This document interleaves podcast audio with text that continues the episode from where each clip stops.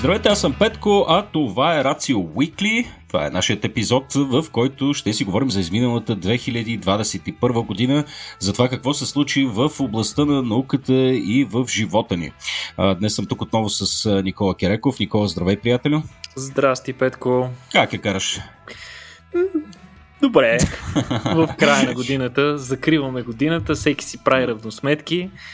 Ще направим и една научна равносметка днес.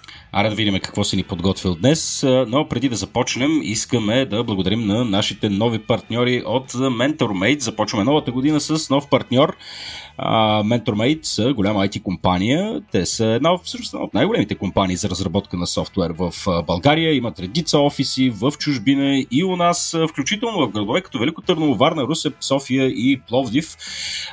Разбира се, като една голяма хубава софтуерна компания, те имат и много отворени позиции а, за всякакви форми за работа. Сега живеем вече в а, съвсем различни времена, така че и, и, имате възможности за дистанционна, за офис или хибриден модел на работа. А, иначе се занимават с разработка и тестване а, до дизайн и архитектура на най-разнообразни enterprise решения, които правят живота на милиони хора по цял свят по-добър. Освен с техните продукти, те подобряват и нашия свят, подпомагайки и нашата дейност. Благодарни сме на MentorMate. Ако искате да проверите какви са техните отворени позиции в момента, може да отидете на сайта ментормейт точка careers. Ами, Никола, ако искаш да започваме, за мен две хиляди двадесет и първа беше една много хубава година от гледна точка на, на научните а, събития, които се, които се случиха. Разбира се, основният ни фокус, както в повечето ли всъщност издания, ще бъде и за космос, тъй като там се случиха едни от най-интересните а, пробиви. Нали така? Безспорно, безспорно най-значимите неща бяха в космоса тази година. Какви ли не неща видяхме? Mm. От нашествия към Марс до изстреляния буквално преди дни дългоочакван над двадесет и пет години телескоп Джеймс Уеб. А, ами да, в смисъл, Джеймс Уеб със сигурност беше черешката на тортата на, за, за тази година. Изстрелването се случи буквално преди около седмица. Ние направихме едно страхотно живо предаване. А, мисля, че хората все още могат да го, да го гледат. Близо три часа, Никола, май ти седя с, с трима експерти, в които дискутирахте детайли по изстрелването. На мен лично ми беше изключително интересно. Аз не участвах в този формат, но като зрител трябва да кажа, че беше а, изключително богато и, а, и много готино като събитие, така че призвавам хората, които искат да а, научат малко повече за това знаменателно действително събитие. Не съм сигурен колко хора всъщност осъзнават колко е важно това, което се случи. А, но да, може да се върнете назад и да а, видите този наш лайв. Добре, Никола, ти откъде искаш да започнеш, между другото, новините сега? Ти си ги подредил в главата по някакъв начин. Еми, нека да го почнем хронологично, според мен, като може би най-интересните неща в космоса започнаха още в февруари месец, когато а, мисиите изпратени, трите мисии изпратени към Марс през лятото на две хиляди и двадесета година, най-накрая успяха да стигнат до червената планета, някои влязаха в орбита около нея, други успяха да се приземят. Та голямата новина беше, че въпреки немалкия шанс за провал, и трите мисии бяха напълно успешни. Те съдържат, както вече казахме, два орбитални апарата. Единият е апаратът Hope на Обединените арабски емирства, който пристигна пръв, нов космически играч, за пръв път Uh, така да се каже, апарат на държава от Близкия изток успява да достигне до друга планета. Mm. Uh, освен това, другия орбитален апарат, пък китайския Тианwen едно. Uh, освен това, два ровъра се приземиха на повърхността на Марс. Единият е дълго очакваният наследник, близък родина, роднина на Curiosity. Това е uh, ровърът на NASA, Perseverance, който е една истинска подвижна лаборатория на повърхността на Марс, пълене, оборудване до, до зъби, както се казва, с, с ново научно оборудване и с последна дума на техниката, а, анализатори, а, химически спектроскопи, камери, какво ли още не. А, горе-долу толкова тежи, колкото Curiosity, малко повече може би, но с много повече апарати на борда, с а, а, системи, с които позволяват да се пробива повърхността на по-голяма дълбочина, отколкото при Curiosity.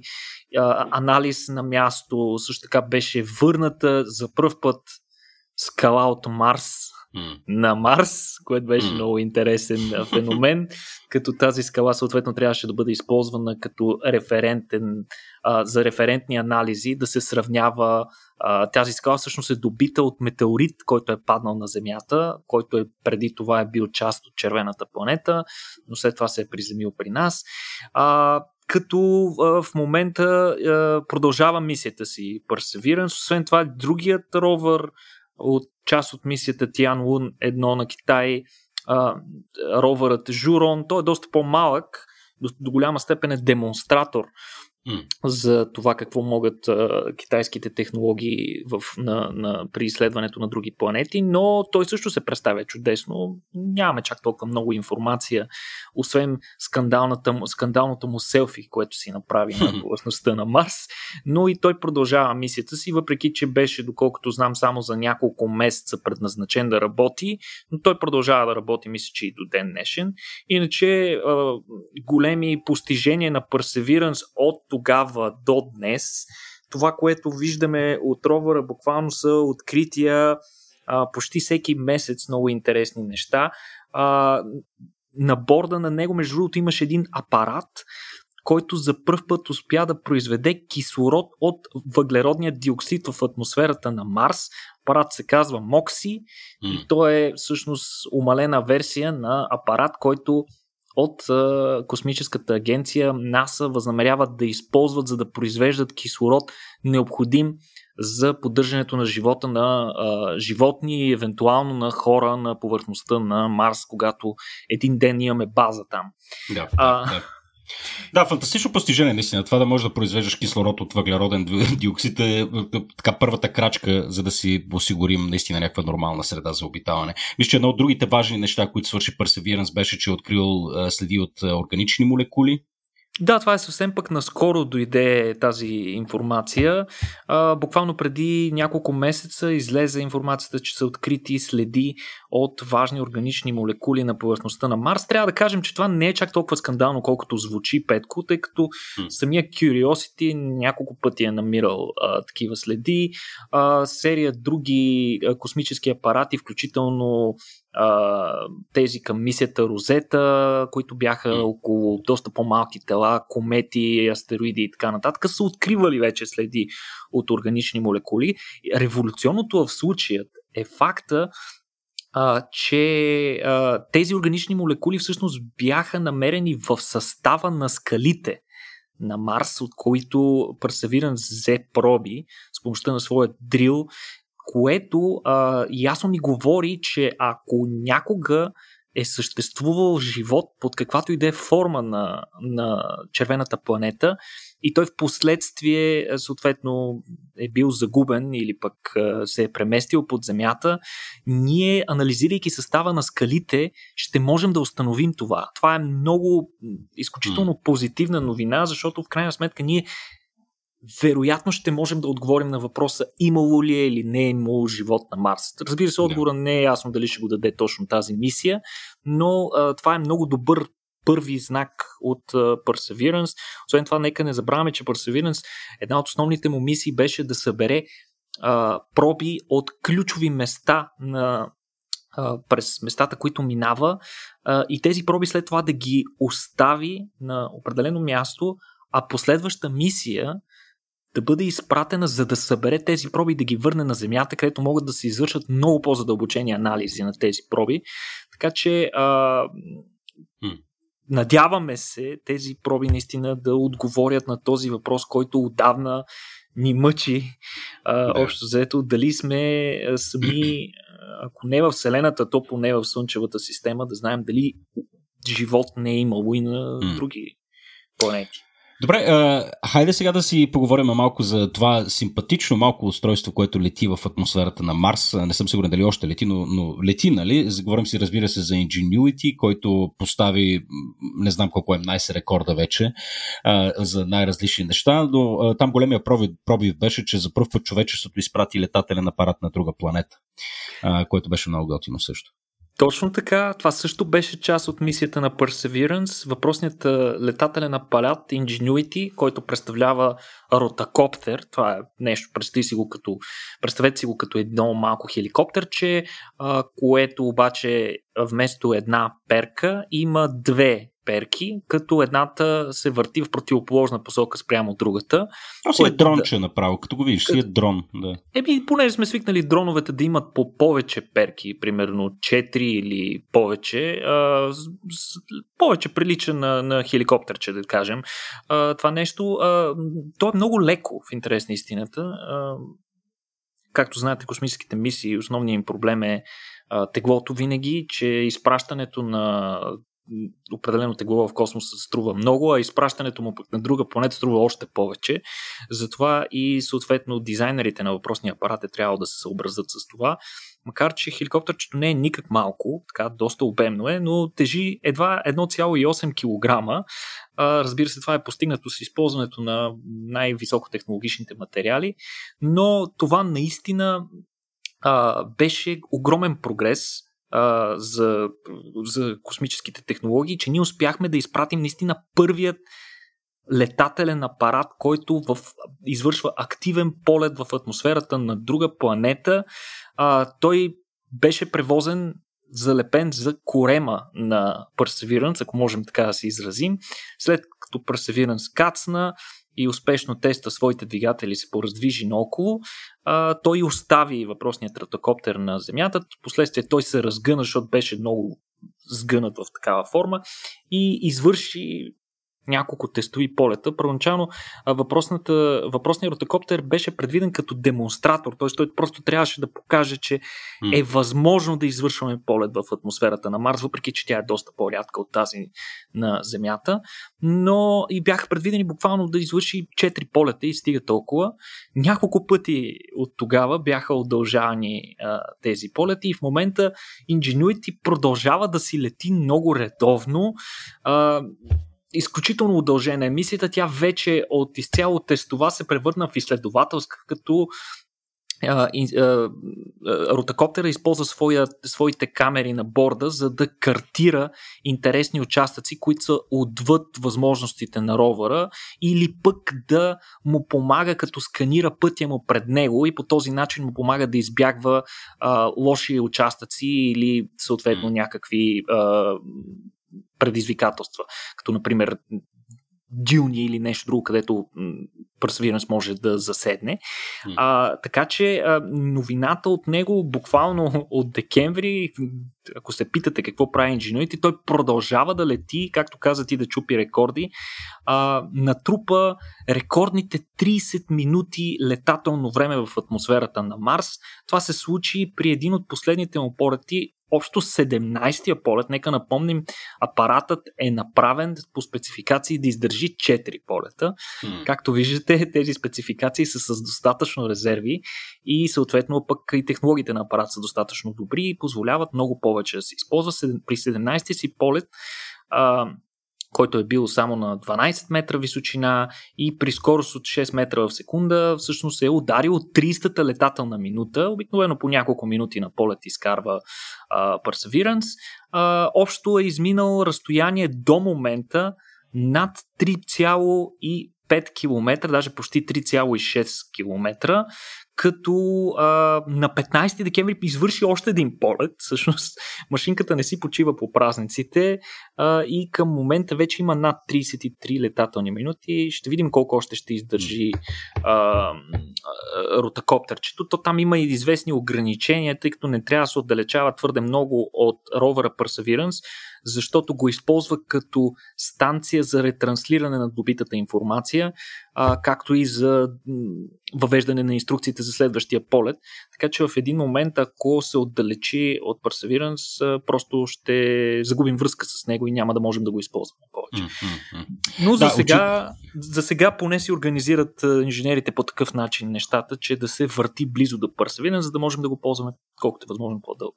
Mm-hmm. А, да, очевидно тази година беше посветена на, на това да се опитаме да разкостиме Марс, така да се каже, а, да се опитаме да научим максимално много за него, тъй като а, видимо има големи амбиции от страна на горе-долу всички частни държавни играчи към, а, към, тази, към тази планета, така че а, освен а, така, високата и близката атмосфера и повърхността на Марс, а, имаше фокус и върху ядрото на Марс а, с а, мисията InSight. А, искаш ли да разкажеш малко и за тази мисия набързо?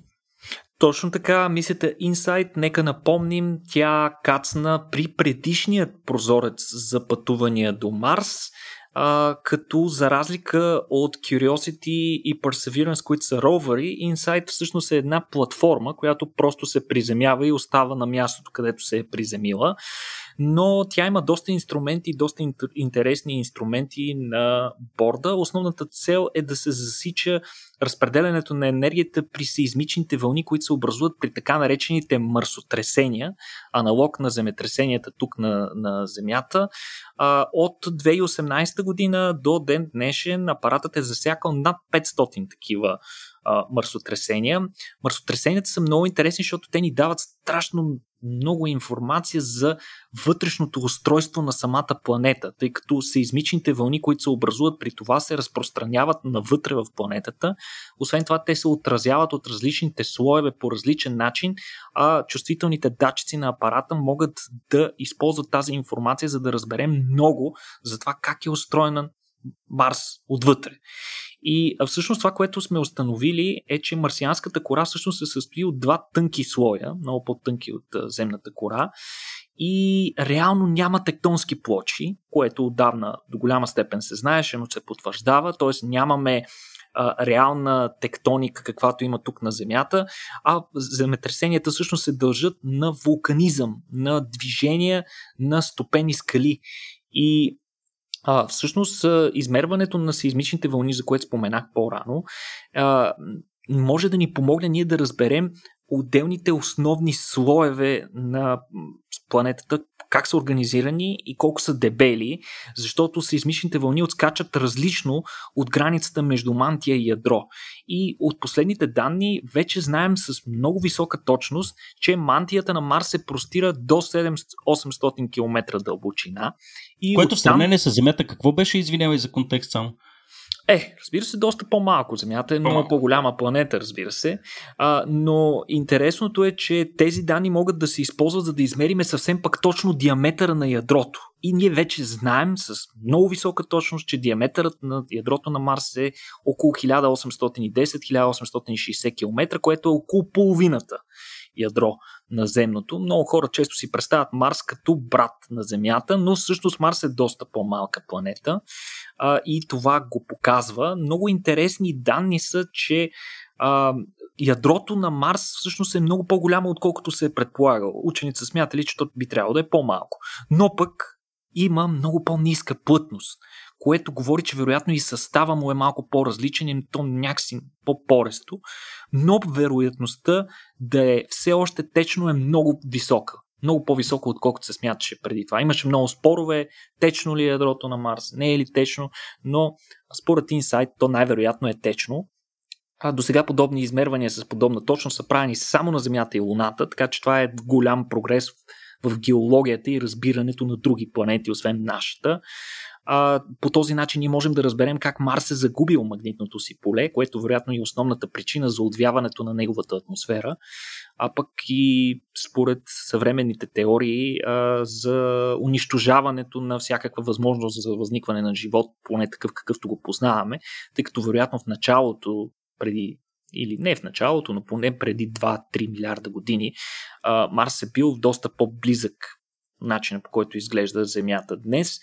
А, иначе на апаратчето на InSight му остава сравнително малко живот. Причина за това е, че соларните му панели, които са с обща площ около два квадратни метра, е единственият източник на а, енергия за а, апарата, са се замърсили и запършили ужасно много. За разлика от него Perseverance и Curiosity използват радиоактивен източник и не са зависими от а, слънчевата енергия по никакъв начин.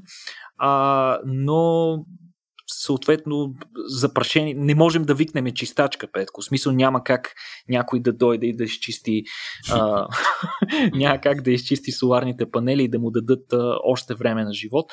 Но това, което учените са успели да направят а, преди няколко месеца, успяха до някаква степен да спасят апарат и да му дадат още няколко месеца живот, като са използвали неговата роборъка и са загребали, много интересно, много контраинтуитивно, загребали са част от реголита, нещо като изключително фин пясък, който покрива цялата повърхност на Марс, и са го изсипали рязко върху а, соларния панел. Сега това е контраинтуитивно, нали, защо при условие, че искаме да го чистим, го заравяме.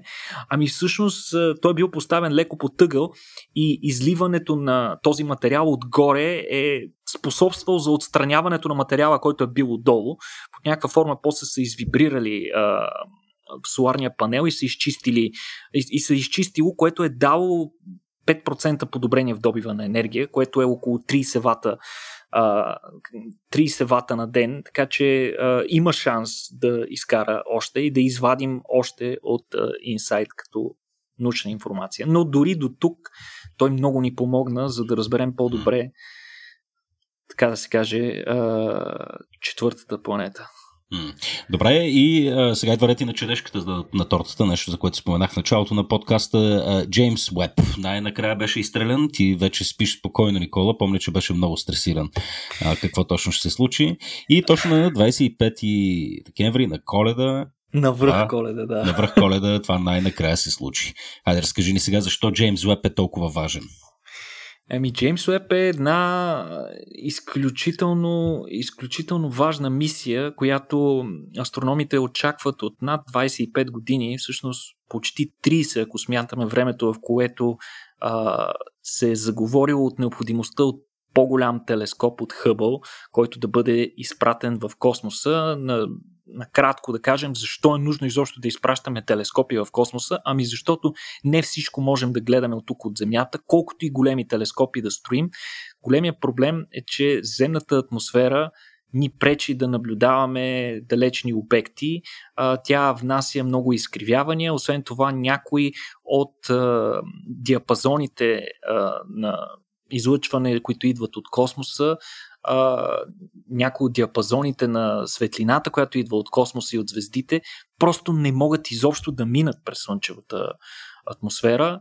Uh, нали, до голяма степен тук uh, радиоастрономите са в най-добро uh, състояние, тъй като те могат и директно през облаците да гледат, не зависи дали наблюденията са им ден и нощ, докато при другите зависи, нали, трябва съответно да се извършат само нощем оптичните наблюдения, но дори радиоастрономите а, се сблъскват напоследък с проблеми, свързани с електронното замърсяване, което идва от всички видове електронни устройства, спътници, а, комуникационни средства и така нататък в а, различни вълнови функции, които влизат, така да се каже, замърсяване в а, техните датчици. Затова изпращането на телескопи в космоса дава огромното предимство ние да заобикаляме атмосферата и да можем да гледаме много, много, много по-надалеч и съответно много по-назад във времето. Това е и ролята на Джеймс Уеб, който функционира като една същинска машина на времето, която ще позволи на телескопа да погледне много по-назад в еволюцията на собствената ни Вселена, много по-назад от Хъбъл. Каква е, какво му дава възможност да гледа толкова назад? Това е факта, че и четирите инструмента на борда му са концентрирани в, в диапазона на инфрачервената светлина. Това е много интересно, защо точно там ще гледаме. Ми, когато се излъчила дадена светлина, да кажем от първите звезди, които са се произвели след тъмните, е, тъмната епоха на малко след големия взрив, а, първите звезди, да кажем, те са излъчили в някаква оптична светлина. Да кажем, първите са били сини. Примерно го казвам.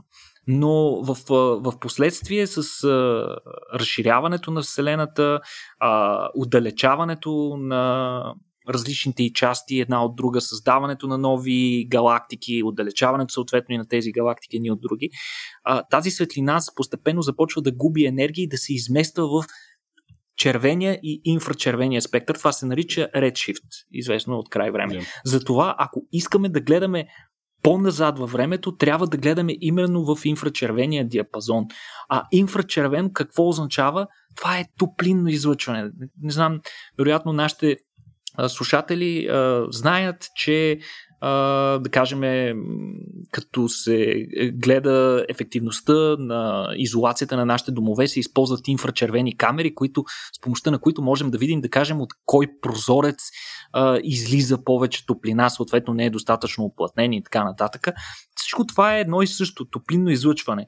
А, затова пък а, космическият телескоп Джеймс Уеб трябваше да бъде максимално отдалечен от Земята, за да за да не се, за да не хваща топлинното излъчване на Земята или пък на Луната, а още по-малко на Слънцето. Затова той е разположен в а, така наречената точка а, на Лагранж две или Ел две, а, където ще бъде достатъчно хладно, достатъчно далечно и ще бъде обърнат обратно на Слънцето, пък с помощта на своя а, слънчев щит, за който много говорихме на нашето събитие, а, той ще се пази от слънчевата светлина и ще поддържа един огромен контраст между температурите от страната, обърната към Слънцето, и от, страна, и от другата страна, където се намира основното му огледало и а, инструментите. Огледалото е същинско бижу, hmm. с диаметър шест цяло и пет метра. То се състои от общо осемнайсет сегмента, всеки по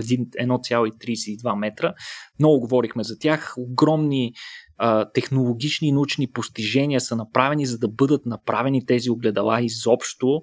Те са направени от берили, имат тънко златно покритие по повърхността. Причината да е златно е, че златото отразява добре инфрачервената светлина, която точно а, Джеймс Уеб се интересува. Използвах много интересно сравнение. Той е толкова чувствителен, сто пъти по-чувствителен от Хъбъл, който, на който мисля, че му беше две цяло и четири метра само огледалото, но той пък Хъбъл е в оптичната област, така че ако говорим за наследник, Джеймс Уеб не е точно наследник на Хъбъл, защото той ще гледа в друг спектър, mm-hmm. но пък ще допълва информацията, идваща от Хъбълта. Много интересно сравнение използваха. Толкова е чувствителен апарата, че той може да види а, малка нощна лампа, която е запалена на повърхността на Марс, а, на, извинявай, на Луната. Гледано, mm-hmm. да кажем, от разстоянието между Луната и Земята. Така че той е изключително чувствителен, това ще му позволи да наблюдава а, наистина тези обекти, за които говорихме по-рано. А, иначе успешно тръгна, за щастие, на борда на Ариана пет. А, всичко протече абсолютно нормално, въпреки неколкократните отлагания, дори в последния момент, които се наложиха. Но точно като за коледен подарък, апарата си тръгна, всичко беше окей, много бързо се издигна над буреносните облаци над космодрума в Коурou, които много плашиха а, космическите специалисти.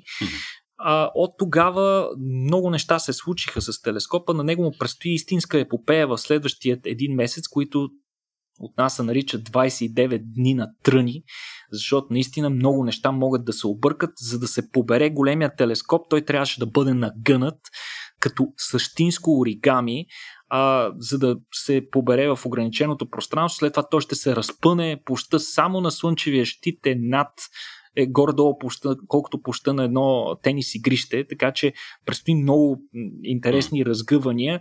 Две а, от тогава, от както направихме предаването и от изстрелването му до ден днешен, няколко интересни неща се случиха.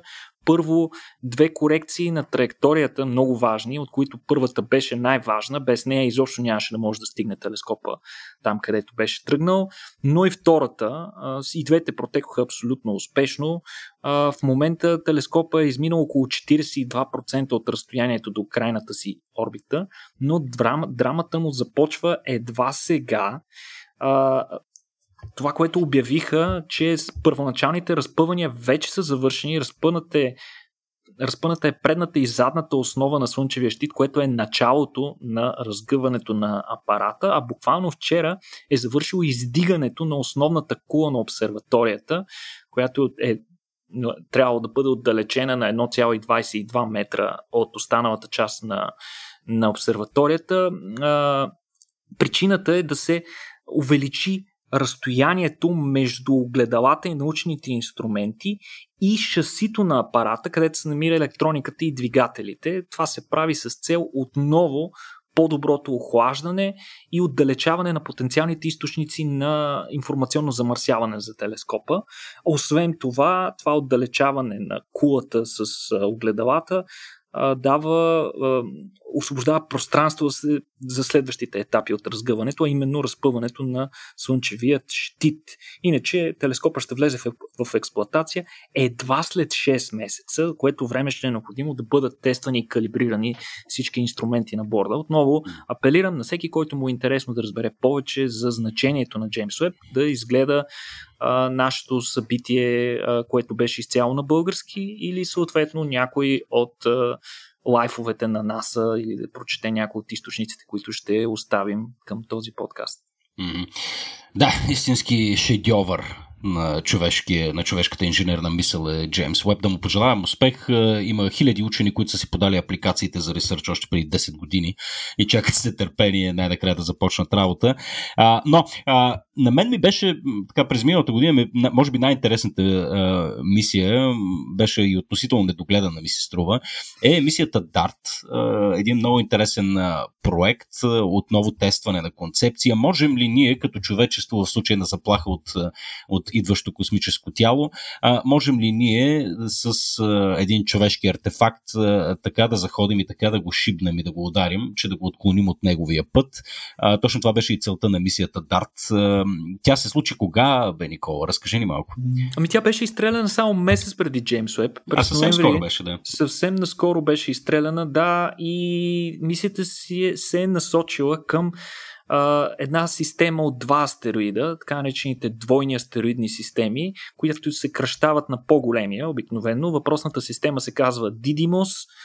Uh, малкият астероид е конкретната цел на апарата. Малкият астероид се нарича Dimorphos.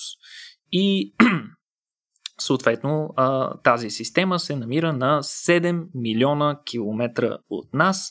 Апаратът дарт тежи петстотин килограма и по същество представлява един гигантски, не много гигантски, сравнително, hmm. не много голям снаряд, който ние сме насочили към малкият астероид. И той трябва да се шибне, както ти вече спомена, през септември две хиляди двадесет и втора, т.е. буквално тази нова година, вече mm-hmm. по-към втората и час, очакваме попадение. А, като това попадение ще бъде с завидната скорост от двадесет и четири хиляди километра в час. Както знаеш, силата на, на, на енергията, която носи даден, дадено тяло, се определя както от масата, така и от квадрата на скоростта му. Mm-hmm. Следователно можеш да си представиш колко висока енергия носи все пак сравнително малкия петстотин килограмов дарт. А, дарт, между другото, хората, които знаят английски, дарт е стреличка. Да. Иначе той идва от съкръщение, разбира се, а, но много интересно и готино е кръстен апарата, мен ми харесва.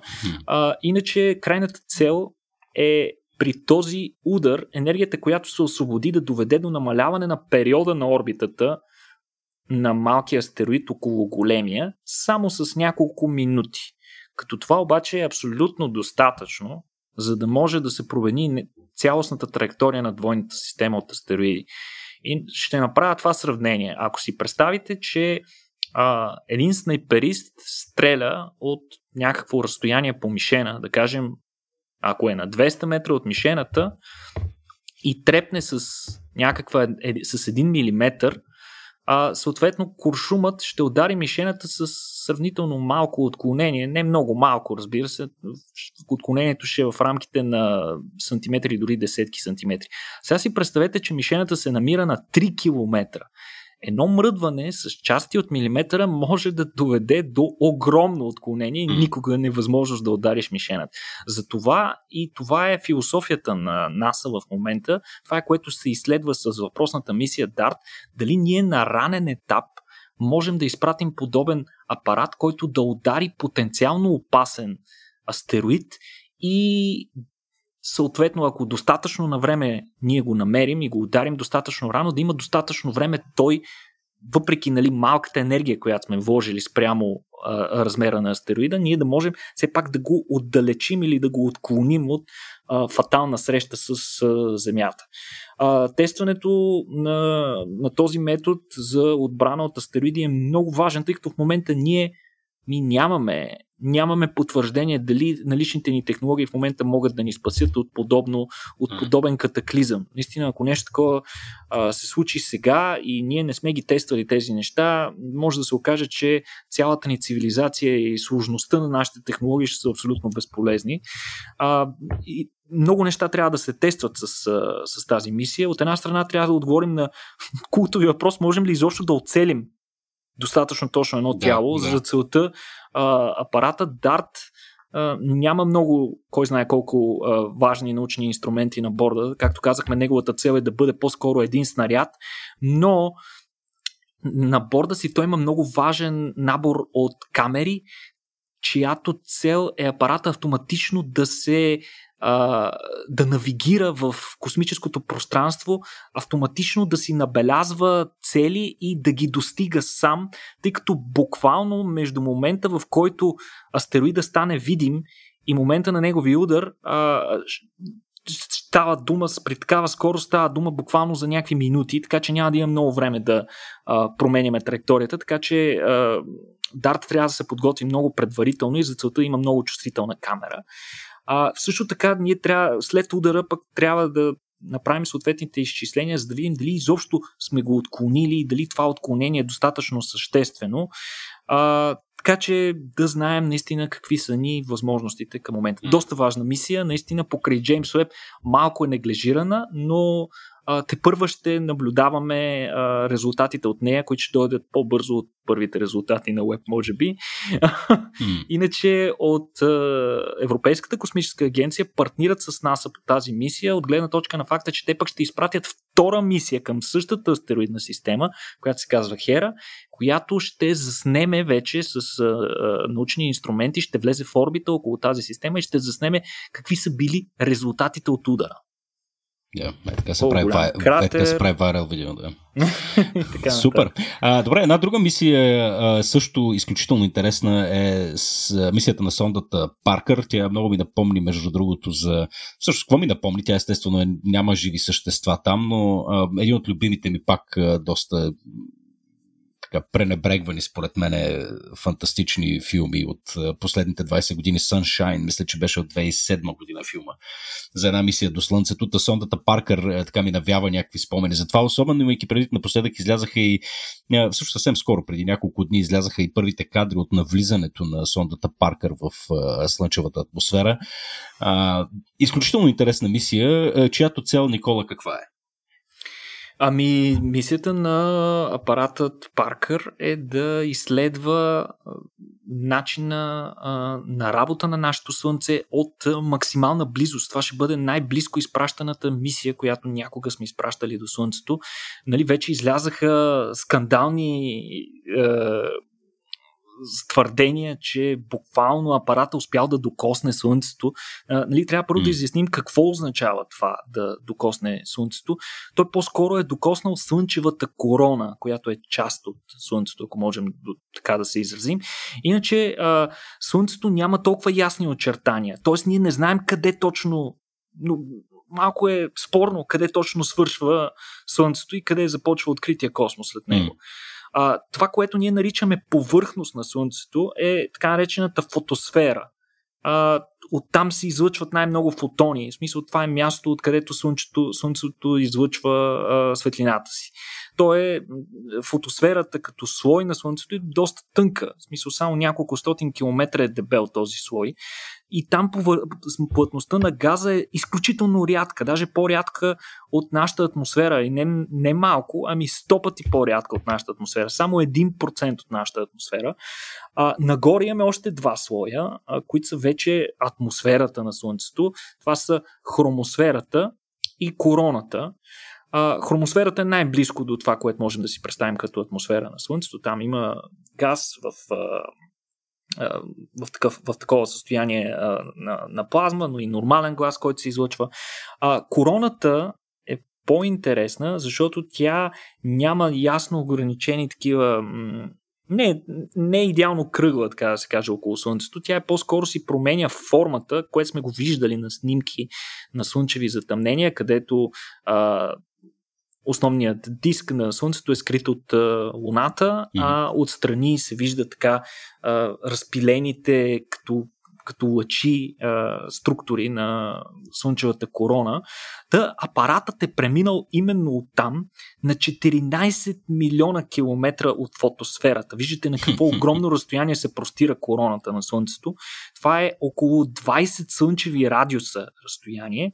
А, там се намира нещо, което учените наричат Алфвен, а, а, повърхност на Алфвен или граница на Алфвен, която е всъщност границата между слънчевата атмосфера, разбирай корона, и там, където започва слънчевия вятър, където вече се смята, че не е слънце. Там, където започва слънчевия вятър, се смята, че вече не е слънцето. Mm-hmm. А, та в мисията си а, Паркър при едно от близките си прелитания, той е преминал общо три пъти, най-вероятно, тази граница в продължение на около пет часа при най-близкото си прелитане, а, като... От вътрешната страна, това, което учените са установили, че от вътрешната страна, т.е.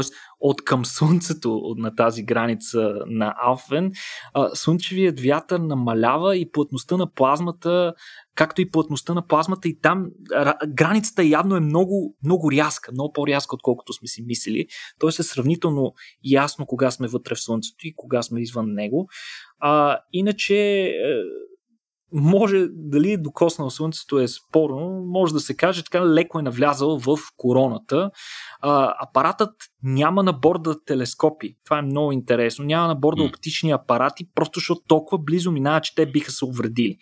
А, зато имат такива а, инструменти, с които по-скоро индиректно може да измерва различни параметри на Слънцето, основно силата и посоката на магнитните полета и плътността на плазмата, като тук ще отговори за, на важни въпроси за това как са структурирани тези горни слоеве на атмосферата на Слънцето и може би ще разберем защо слънчевата корона е толкова гореща, защо температурата на слънчевата корона е толкова по-висока от повърхността на Слънцето. Нека напомним, да, което, повърхност... както се оказа, една от големите мистерии на астрономията. Нали? Нещо, да, нещо, да, тя вече почва да се поразнищва през последните mm-hmm. години, но първите експериментални показания ще дойдат именно оттам.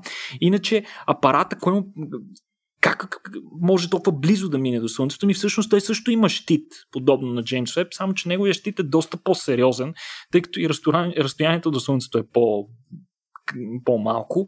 Съответно, той използва специален композитен материал, който защитава инструментите. Температурата на повърхността на щита от към Слънцето при това преминаване е достигнала хиляда триста и седемдесет градуса по Целзий, много близко до топенето на повечето материали.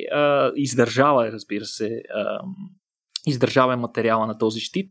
Иначе се планира апарата да направи още двайсет и четири близки прелитания. До тук са минали само девет от тях, като данните от последното а, все още се обработват. Значи тук това, за което ви говорим, се е случило през април месец, но а, от тогава до сега това, което учените е трябвало да направят, е да анализират а, дали а, наистина е успял да премине през тази бариера на, mm. на бариерата, на, дали е успяло да навлезе в слънчевата корона. Иначе пък Solar Parker Probe в момента е най-бързия космически апарат. Той подобрява собствения си рекорд, като в момента скоростта му е цели сто четирийсет и седем километра в секунда, т.е. два пъти скоростта на апарат, който се намира в орбита на Земята. Uh, невероятно клипче. Кадрите са умопомрачителни. Който не ги е виждал, нека да си отвори и да види, защото има истински кадри, с които се вижда какви искри се дигат при преминаването, при това близко преминаване. Uh, много яко изглеждаше това, не? Не, много е страхотно. Иначе най-близкото а, прелитане е планирано за две хиляди двайсет и пета, когато апарат ще мине на шест цяло и две милиона километра от повърхността, т.е. повече от два пъти по-близко от това прелитане. Интересно да видим какви данни ще открие тогава. Добре, ами Никола, на нас ни остават петнайсет минути да разгледаме и а, прогреса на частните компании, най-вече, а, разбира се, с а, фокус върху така, Blue Origin, Virgin, SpaceX и всички останали, които също постигнаха изключителни неща през изминалата година. Очевидно, приятели, днес фокуса ни ще е върху космос, но поема ангажимент с Никола да обърнем внимание на другите научни направления. А, предполагам, Никола, тук малко те хващам в изненада, но в следващите ни епизоди можем така да направим пак един малко по-дълъг разбор и на останалите теми, тъй като имаме страшно много неща, свързани с биология, медицина, покрай COVID, какво точно се случи. А, така че да не оставате с впечатление, че а, нашият обзор на тази година ще включва само космос. Този епизод конкретно да, тъй като има немалко неща за казване. Та, Никола, с кое искаш да започнеш, що се отнася до частните инициативи в космоса и най-вече до така наречените пилотирани мисии? Ами, нека да почнем с най-голямото. В смисъл, за мен най-голямото откритие, най-голямото постижение в космоса е факта, че гигантският космически апарат на Илон Маск и на SpaceX Starship най-накрая успя да полети успешно и да кацне успешно, което му беше проблем в предишните тестове. Огромна скорост на развитие на апарата Starship наблюдаваме през последните две години, като въпреки, че тази две хиляди двадесет и първа година беше белязана от пандемия и от блокиране на редица космически проекти или забавяне на други, не така стоят нещата при Starship, която, при който скоростта на разработка сякаш непрекъснато се увеличава. А, това, което успяхме да видим, е как високият петдесет метра космически кораб на шести май успя да извърши първото успешно кацане на без, което не е последвано от масивна експлозия или от изкривяване на структурата на апарата и така нататък, което се случи с предишните тестове. А, щастливият прототип, който направи това, е Ес Ен петнадесет, който извърши преди това полет на десет километра височина а, с помощта на своите три а, Raptor двигателя, като успя след това да се приземи меко на площадката на тестовия полигон в а, Бока Чика. От тогава огромен прогрес има и на полигона в Бока Чика, където издигнаха а, своеобразна гигантска кула, с която инженерите на SpaceX се стремят да премахнат риска при кацане а, на следващите апарати, които ще бъдат тествани. Разбира се, орбиталният комплекс, който ще включва и Starship, и Super Heavy, а, който пък ще съдържа или двадесет и девет, или тридесет и три Raptor двигателя. А, тази окомплектовка е необходима, тъй като Starship е толкова голям, че сам не може да се издигне в, в орбита, не може да достигне необходимата първа космическа. Затова е необходим бустер.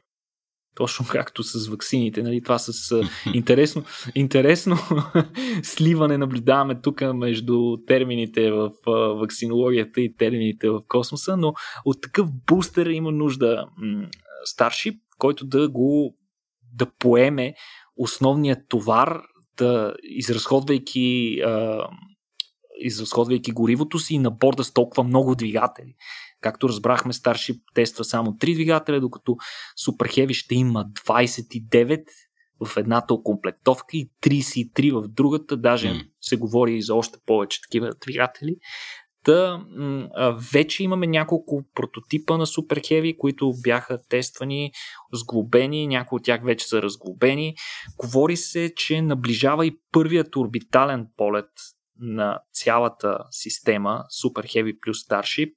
А, както споменахме, тази кула, нейната роля е изобщо да няма крака, такива стоманени mm. крака за кацане, които да се изкривят или да...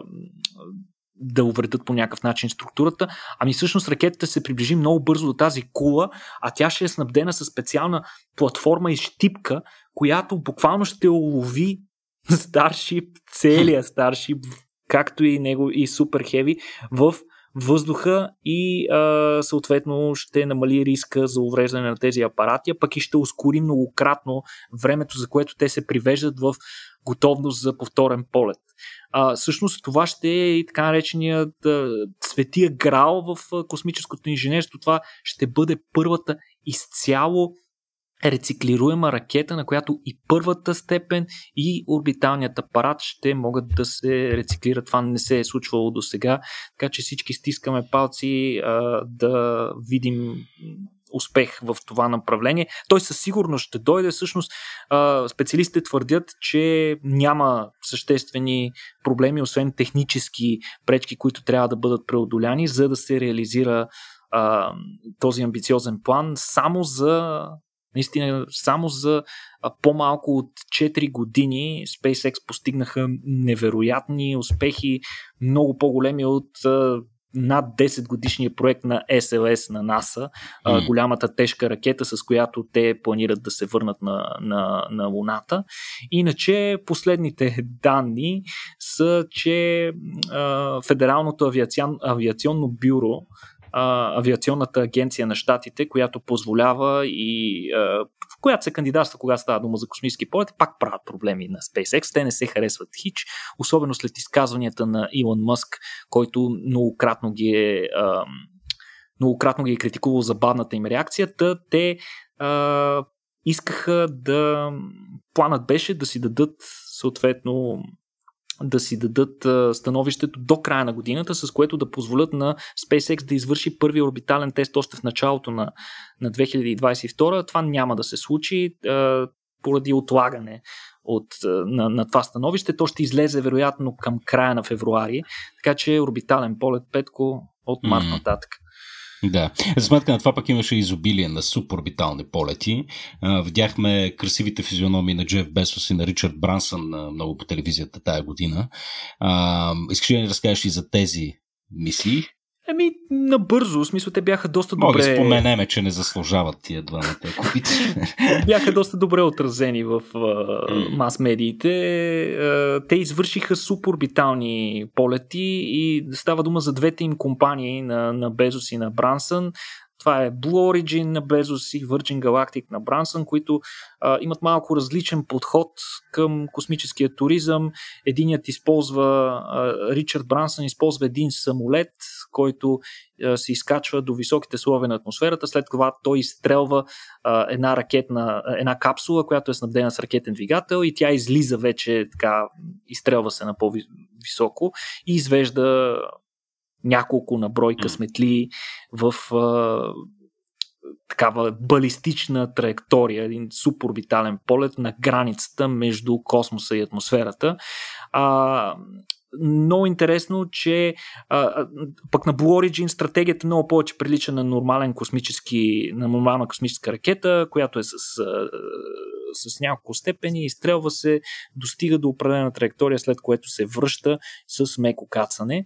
А, сега интересно е, че от същата тази федерална агенция, която споменахме, Федералната авиационна агенция на щатите или Еф Ей Ей, а, За, за, обявиха, че за последно връчват специалния пин, който се връчва като потвърждение на всеки човек, който излязал в космоса. Обикновено астронавти до този момент са получавали или малко на брой космически туристи, които са посещавали космоса в миналото.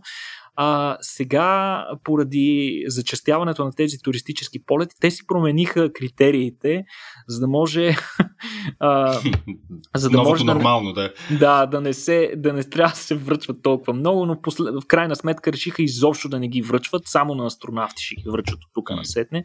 Така че последните туристи, които ще получат, вече трябва да са ги получили. Иначе SpaceX отново е тук. Нали? Те като частна компания никога не са отделяли погледа от туристическите възможности на космоса, като те пък надскочиха своите колеги от Blue Origin и Virgin Galactic, като за разлика от техните суборбитални полети, SpaceX направиха един изцяло орбитален такъв на борда на специално оборудваната uh, Dragon капсула.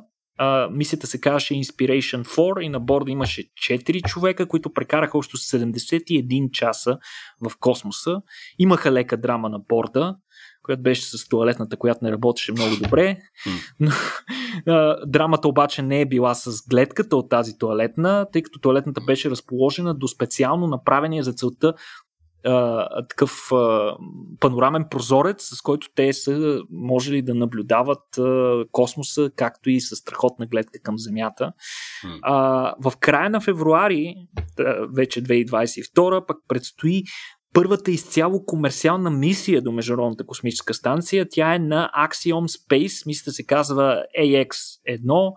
А, Axiom Space а, а, искат да планират да правят по два полета в година, от тук насетне. Леко беше отложен техния полет, но а, предстои в началото на, на тази година. Иначе от Роскосмос пък и те решиха да се включат в битката с космически, в, космически, в сферата на космическия туризъм, заедно с а, комерциалните играчи там, като те заснеха филм в космоса, а, който до голяма степен беше спонсориран от самия Роскосмос, с което те изпревариха намеренията на Axiom в следващата мисия да изпратят Том Круз, който да заснеме части от екшън филм, който да се развива в космоса. Така че руснаците яхнаха тренда тук и отсякъде. Yeah. И, и тепърва, нали, сферата на космическия туризъм се предвижда да се разраства, като дори а, Безос вече обяви, че първите двеста човека, които ще летят, вече са известни. Да. Yeah. Добре, ми, хайде набързо и да покрием и новите проекти за космически станции, които започнаха през тази година или продължават тази година. Имаме отново китайски и руски амбиции. Разкажи ни малко и за, и за тези големи проекти и да затворим този космически обзор за тази година. Ами, космическите станции и, и по-специално комерциалните космически станции са тема, за която се говори от много отдавна в, в бранша, в космическата индустрия, но това беше първата година, в която много сериозни намерения за това бяха обявени от серия играчи. Първо да кажем какво се случи в сферата на традиционните играчи, или това са космическите агенции.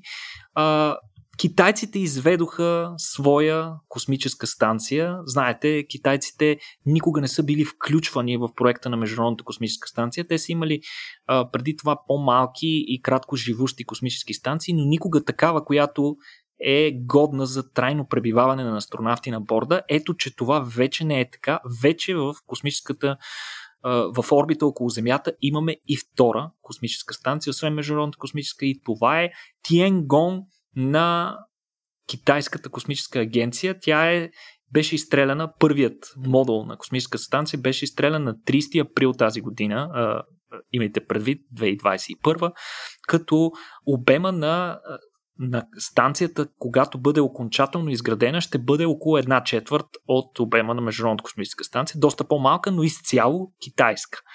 А, в момента на борда има екипаж от трима астронавти или тайконавти, както предпочитате. Те са заселени в а, основния модул, Тянх се казва а, модула, а, като те наскоро завършиха и третата си космическа разходка, с което инсталираха оборудване на повърхността на станцията. Това е първат, първият екипаж, който ще с, прекара доста време в космоса, мисля, че е шест месеца или три или шест месеца, не съм напълно убеден, но те са първите а, китайски астронавти, които а, така трайно ще пребивават, няма да присъстват там само за монтажни дейности. А, иначе новини от последния час на станцията на, китай... на новопостроената китайска космическа станция и се наложи да а, си спасява живота, защото mm. наблизо преминаващ сателит от, от съзвездието Starlink на, Star, на, на SpaceX е минал кошмарно близо до станцията и е, това нещо се е случило на шести декември, което е наложило станцията да стартира двигателите си и да извърши корекция в орбитата. Това се случва от време на време на Международната космическа станция. Имахме голям инцидент малко по-рано и с е, тест на ракета на руснаците на антисателитно, антисателитно оръжие, което доведе до разсипване на огромно количество отломки, които застрашиха Международната космическа станция и живота на астронавтите там. Ето, че а, един частен сателит пък застраши живота на астронавтите в Китайската космическа станция само няколко седмици по-късно. А, Русия, много интересно, пък те заявиха своите космически амбиции. А, те очевидно, дали поради политически причини или други, а, вече сериозно обмислят ролята си на Международната космическа станция като пълноправен член в този проект и някак си почват да обмислят вариант да се отделят, а, като намеренията им са да си направят своя космическа станция. Дали просто плашат или това наистина ще се случи, не е ясно, но плановете са им доста амбициозни. Буквално до две хиляди двадесет и пета вече да имат независимо работеща такава станция, като а, дори в а, част от тези планове се предвижда отделяне на част от руските модули в момента свързани с Международната космическа станция, особено последния, който беше изведен а, също тази година, дълго очаквания и дълго отлаган проект Наука. Това е една гигантска научна лаборатория, един от по-големите модули и най-големият руски модул, ако не се лъжа. А, да те... искат да си ги използват. Опитват се да се спасяват като от гнило корито руснаците, защото вече има активни следи, че Международната космическа станция много сериозно остарява. Имаха по-рано проблем с теч на въздух, в който отне почти седмица да бъде, да бъде точно локиран и съответно да се справят астронавтите с него. И други редица проблеми имаха. Така че играчите на, в Международната космическа станция започват полека-лека да мислят изходи и всеки се спасява по различен начин. Руснаците пак искат да си строят собствена станция. Освен това, те обявиха и колаборация с Китай за база около Луната, което е много интересно дали ще се състои. Но интересен е подхода на НАСА. НАСА взе отдавна очакваното решение изцяло да делегира, да започне делегирането на дейността, свързана с поддържането на обитаеми станции в земна орбита на частни играчи. Те обявиха а, огромен проект, а, огромна програма, с която да финансират частни космически а, компании при а, изграждането на инфраструктура, необходима за бъдещото изграждане на такива станции, като те обявиха този проект на стойност, начална стойност четиристотин милиона долара, а, с, буквално тази година, и веднага заваляха кандидатури. А, иначе Axiom, които споменахме по-рано, те още преди всички останали обявиха намеренията си да изградат космическа станция. Техният подход е много особен. А, те искат да започнат да я градат в близост, да, да я градят свързана с Международната космическа станция и след това, когато а, се добавят необходимото количество модули, те да се отделят от нея. А, имахме на гости човек от Axiom, Саймън Дженър, който е един от основните хора, които отговарят за набирането на частни астронавти за, за частната компания. Той ни разказа много интересни неща за, за предстоящия. Не знам дали сте били, събитието се казваше Future Present. Мисля, че все още има, който не е бил, може да си вземе дигитален билет и да а, изгледа записа от него, който в даден момент през годината ще го пуснем със сигурност и за свободно гледане. Та Саймън ни разказа страшно интересни неща. Те са, може би, най-напред от всички други компании, защото вече имат реални компоненти и инфраструктура и електроника и така нататък а, за изграждане на собствена космическа станция, но не липсват и нови играчи. Blue Origin отново е тук, като този път в партньорство с един от а, традиционно големите играчи, това е Boeing. Те искат да правят най-голямата частна космическа станция от досега планираните. Тя ще се казва Orbital Reef, орбитален риф, и ще може да побира поне десет човека екипаж, като се планира някъде около тридесетте години да бъде а, готова, но да започне да се строи съвсем скоро, като те ще използват а, а, ракетите на Blue Origin, за да извеждат компоненти, и ще използват а, системата Starliner на Boeing пък, за да извеждат и връщат екипажи. Нито едно от двете неща все още не е правило успешен полет, така че се очаква през тази година да видим какво ще се случва и с Boeing и с Blue Origin в тези техни амбиции. А иначе другата компания, която обявиха, че също подготвят проект за космическа станция, е NanoRax, съвместно с военно-космически авиационен гигант Lockheed Martin, които обявиха техния план за изграждане на по-малка космическа станция, която ще се казва Starlab, но пък ще бъде готова вече с конкретна година, две хиляди двадесет и седма, като поради по-малкия си размер те планират да изведат наведнъж един единствен апарат, едно изстрелване да изведе цялата космическа станция, която да се разгъне, да разцъфне в космоса, като за целта те ще използват специални технологии с надуваеми модули и така нататък. А, ще видим. Но хм, цялото това интересно. Нещо, така както го направихме, звучи като научно-фантастичен роман, Петко. Mm-hmm, mm-hmm. И всичкото в рамките на една година. Е, разбира се, смисъл. Това са резултатите от, от една дългогодишна работа. А, да, става все по-вълнуващо, все по- а, така пренаселено в космоса, има все повече играчи, но и все повече включително постижение в фундаменталната наука, така че не е само да гледаме милиардери да се реят из космоса.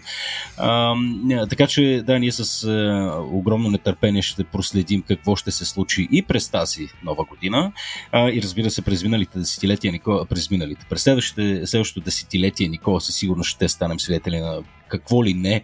А, съвсем наскоро излезе и а, отново там поредния твит, мисля, че беше на Илон Маск, който каза, че в най-лошия случай до десет години вече ще има човек на Марс. А, да видим дали ще изпази обещанието. А, във всеки случай ние ще гледаме внимателно. И особено знам, Никола, ти, аз ще гледам повърхностно, ти ще гледаш в детайли. А, надявам се тази изминала година да ви е била а, наистина, наистина хубава, а, прекрасна, изпълнена със здраве, хубави емоции и прочее с всички вас. А, надяваме се и тази новата да е а, така с... А, Ако, а, ако не драстично по-добра, а, то поне да получите малко повече от същото, в случай, че това нещо е било добро за вас. А, това беше а, от нас епизодът за обзора за космическите новини за две хиляди двадесет и първа година. А, отново огромни благодарности към а, нашият нов партньор, MentorMate, една от най-големите компании за разработка на софтуер в България, с офиси в пет български града и два в чужбина. Разработват различни софтуерни решения, най-вече Enterprise, които правят живота на милиони хора по целия свят по-добър. Те, разбира се, освен че подкрепят Рациус и търсят и таланти, но убеден съм, че сред вас има такива, така че ако вие сте на кръстопът в живота си, искате да направите правилната промяна, може да проверите mentormate точка careers, за да видите какво се предлага там. Благодарности на MentorMate, благодарности и на вас, скъпи слушатели, и не на последно място, разбира се, благодаря ти и на теб, Никола.